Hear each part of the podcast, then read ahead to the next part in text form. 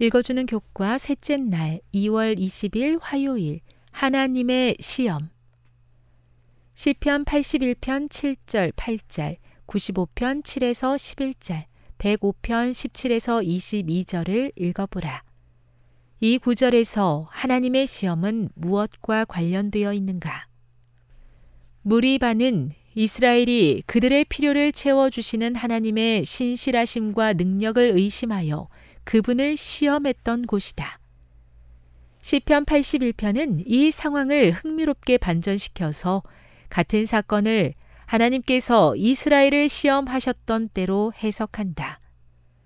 그들은 불순종과 불신으로 무리바의 시험에서 실패했다. 무리바의 기록은 두 가지 기별을 전해준다. 첫째, 하나님의 백성은 지난 세대의 잘못을 반복해서는 안 된다. 대신 그들은 하나님을 신뢰하고 그분의 길을 따라야 한다. 둘째, 비록 백성들이 시험에 실패했지만 그들이 어려움에 처했을 때 하나님께서 그들을 구해 주셨다.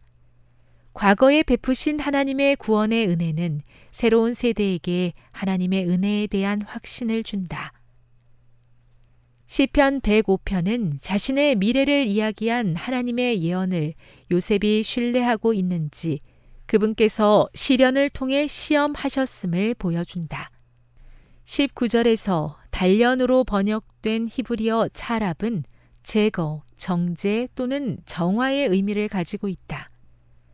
하나님께서 요셉의 믿음을 시험하신 목적은 약속에 대한 의심을 제하고 인도하심을 더욱 신뢰하게 하는 것이었다.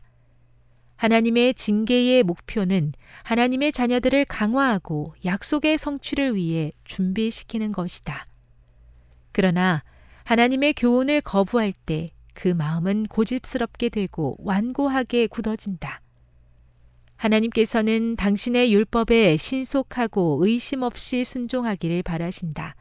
그러나 사람들은 잠들어 있거나 사탄의 속임수에 마비되어 있는데 사탄은 변명과 핑계를 제시하며 동산에서 하와에게 말한 것처럼 너희가 결코 죽지 아니하리라고 하여 주저하는 자들을 장악한다.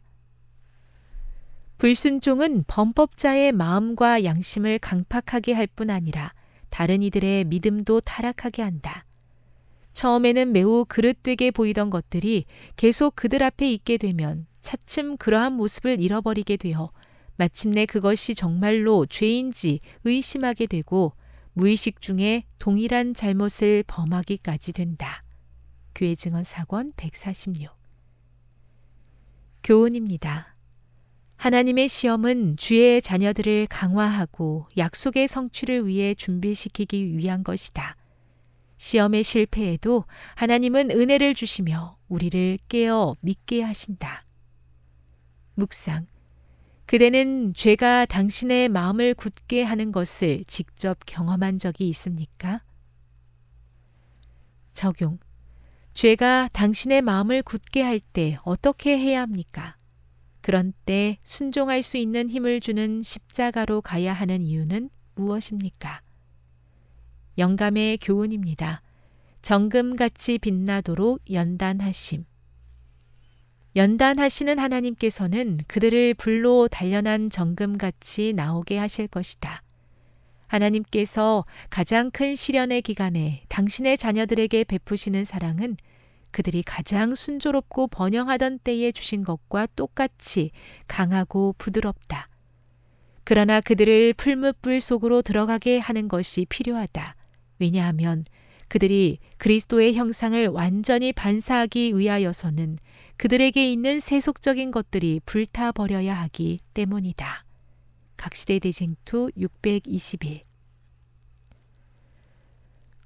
우리에게서 믿음 보기를 원하시고 시험 중에도 함께 하심을 감사합니다. 여러 번 넘어지며 믿음을 보이지 못한 부족함을 용서하여 주옵소서. 실패했을 때도 다시 준비되게 말씀해 주시고 소망 가운데 주님과 동행하게 도와 주옵소서.